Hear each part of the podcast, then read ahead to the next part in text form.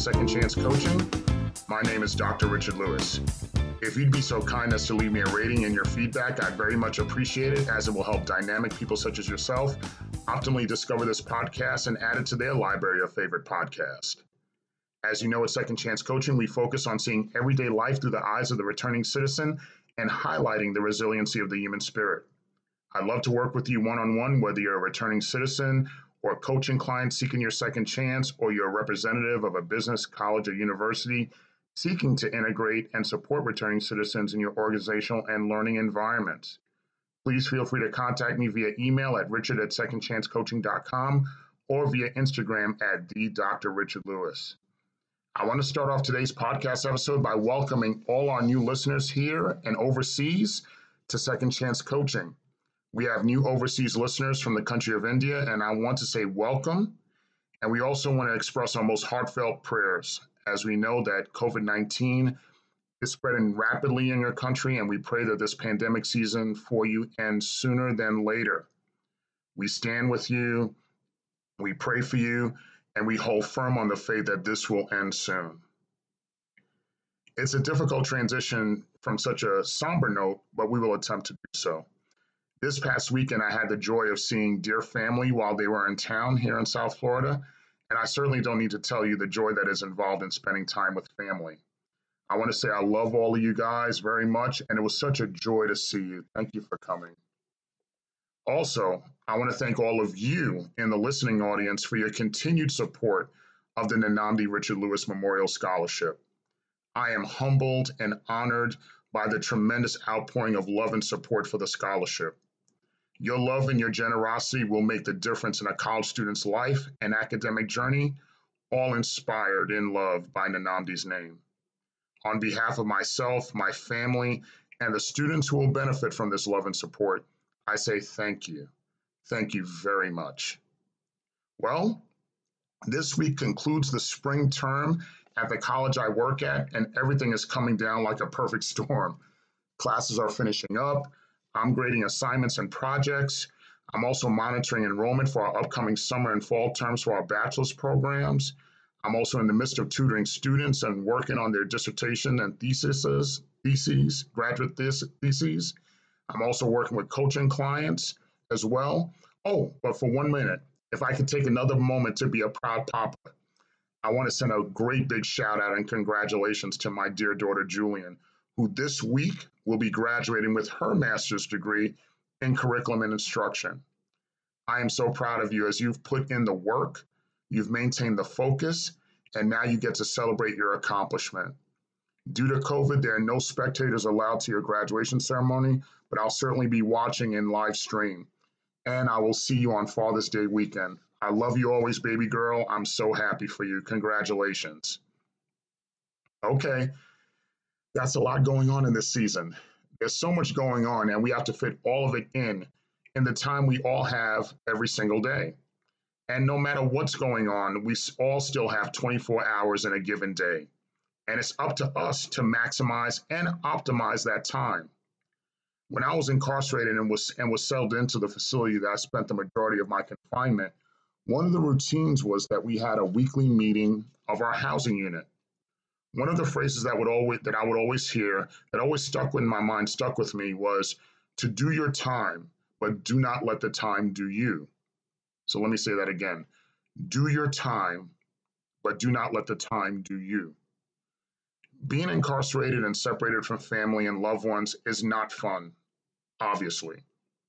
And your mind can easily take you away in a, into a negative place or a negative mindset. But the phrase from that housing unit meeting really resonated with me. And it made me say I was going to make the best of my time. I was going to do my time and optimize my second chance when I got home. And I believe I'm continuing to do that on my reentry journey. One of the ways to optimize one's time is to find and perfect your daily routine. When I was incarcerated, I would wake up, do my morning prayers, eat breakfast, work my morning assignment as a teaching assistant, have lunch, work my afternoon assignment in the printing press, have dinner, watch television, or read numerous books I had.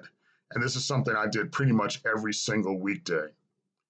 And based on the books I had, I had plenty of Tom Clancy novels, business management books, and fiction books, nonfiction books, books on computers, motivational coaching books, so much stuff, so many books I had.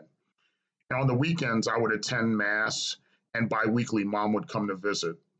And I would repeat the weekend and the weekday routine, not only to be successful in doing my time, but I was really planting the seeds for my successful reentry. So even now, as we come to the present day at the end of this academic term, there's so much going on. But even in the reentry journey, you have to do the time. Just like I had to do the time being away, I got to do the time while I'm here now. And whether you're on a reentry journey or on your own journey, you always have to do the time. When I teach classes, I always speak and utilize the tangible example of time management and I always say, and I always write the number 24 on the board. And I say 24 hours is what we all have in a day. So let's start with that. And let's and let's subtract from the 24 hours that we have as far as the things that we need to do. So subtracting from the 24 hours, let's assume that you have eight hours to sleep. You should sleep in an eight hour time period.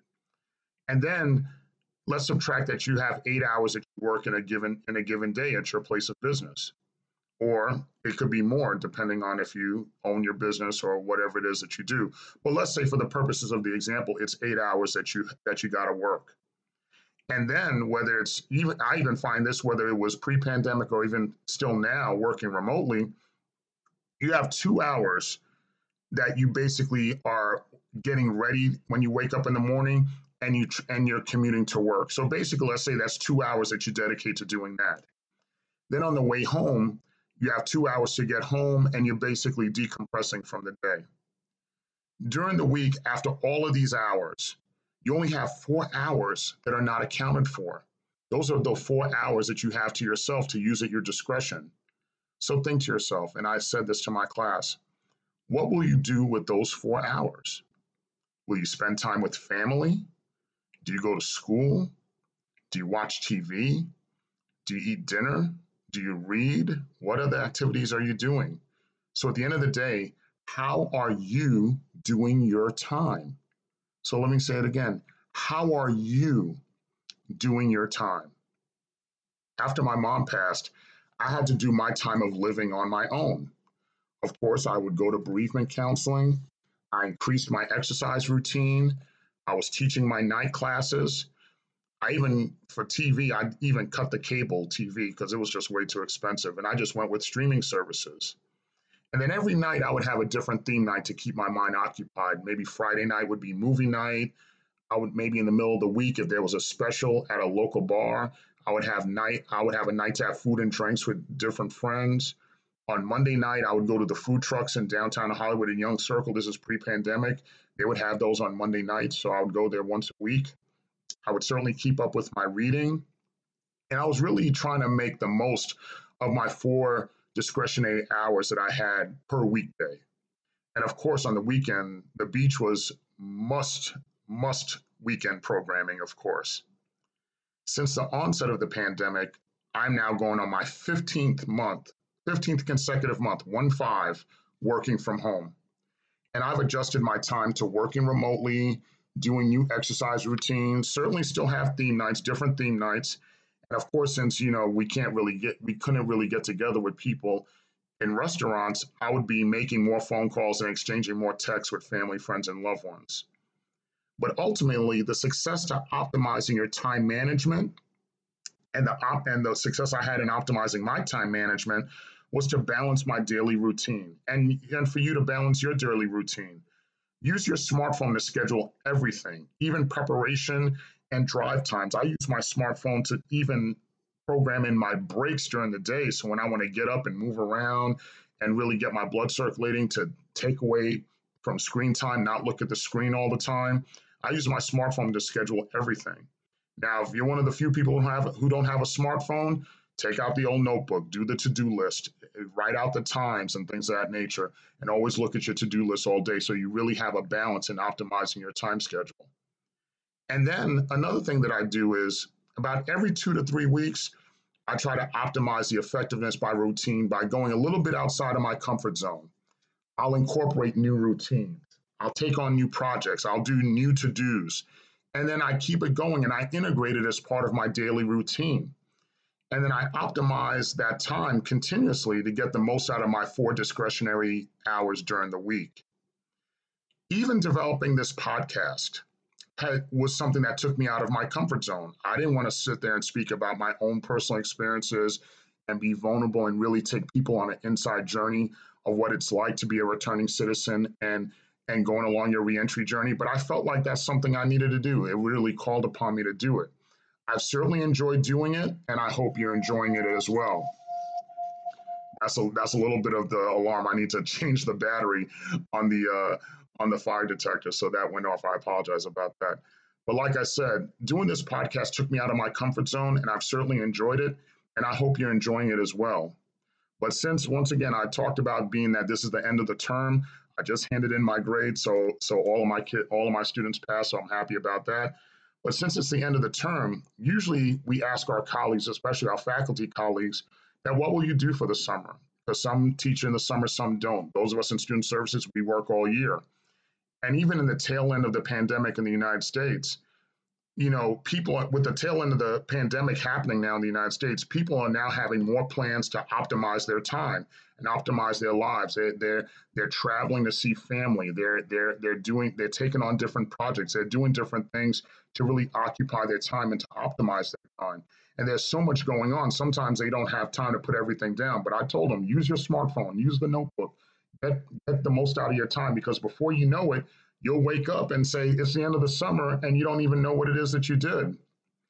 For me, this summer, I definitely plan to see my family. I plan to see my sister and my niece and plan to see Julian for for Father's Day weekend and and really enjoy that time and can really enjoy that time with them and enjoy that time that you know I didn't have last summer to do. And of course, I'm incorporating at least one thing to step out of my comfort zone. So I'm happy to announce my new project that I'll be working on this summer will be to write a book. This will be my first book writing on my own. I'll definitely give you guys periodic updates on the progress of the book and what the book will be about as as I'm moving forward with the project. I'm putting the framework together now, and we'll definitely let you know when the book will be available for sale. Um, so I'll give you those periodic updates as well to keep me accountable to make sure I'm doing what it is that I'm supposed to do. And I definitely have brought in my accountability partners to to keep me on task as far as getting this done. But it was funny. I was talking to one of my other friends, and I was telling them, "Yeah, I want to get the book done by a certain amount of time to do this and do this and do that." And my friend Darren really gave me a great perspective. He said, "Look, you know, when you're creating something or creating a work of art or a work of literature, don't put any deadlines on it. Just go through the process, enjoy the journey."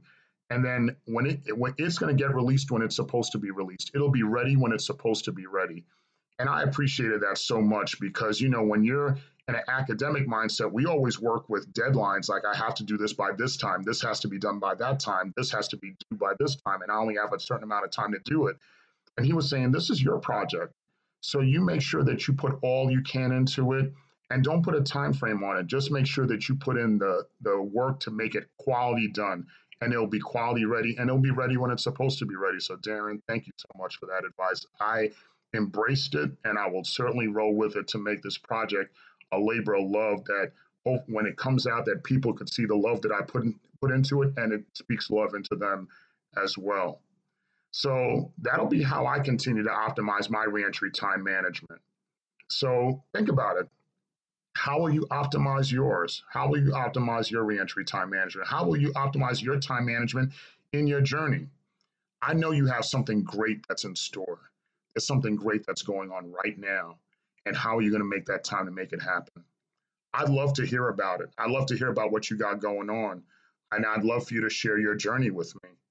As always, I'd, I'd love to work with you one on one. I'd love to work with you as a returning citizen. If you want to just be a coaching client or you're representative of a business or college or university, I'd love to work with you in, in, in supporting you or supporting the returning citizens in your learning or organizational environment feel free to contact me anytime via email at richard at secondchancecoaching.com or via Instagram at the Dr. Richard Lewis. Remember, you've been blessed to see this new day, new moment, new minute, new second. You've been blessed to see it. That means you've been blessed with your second chance. So it's certainly up to you to make the best of it. I love you all. Take care, and we'll talk again next week.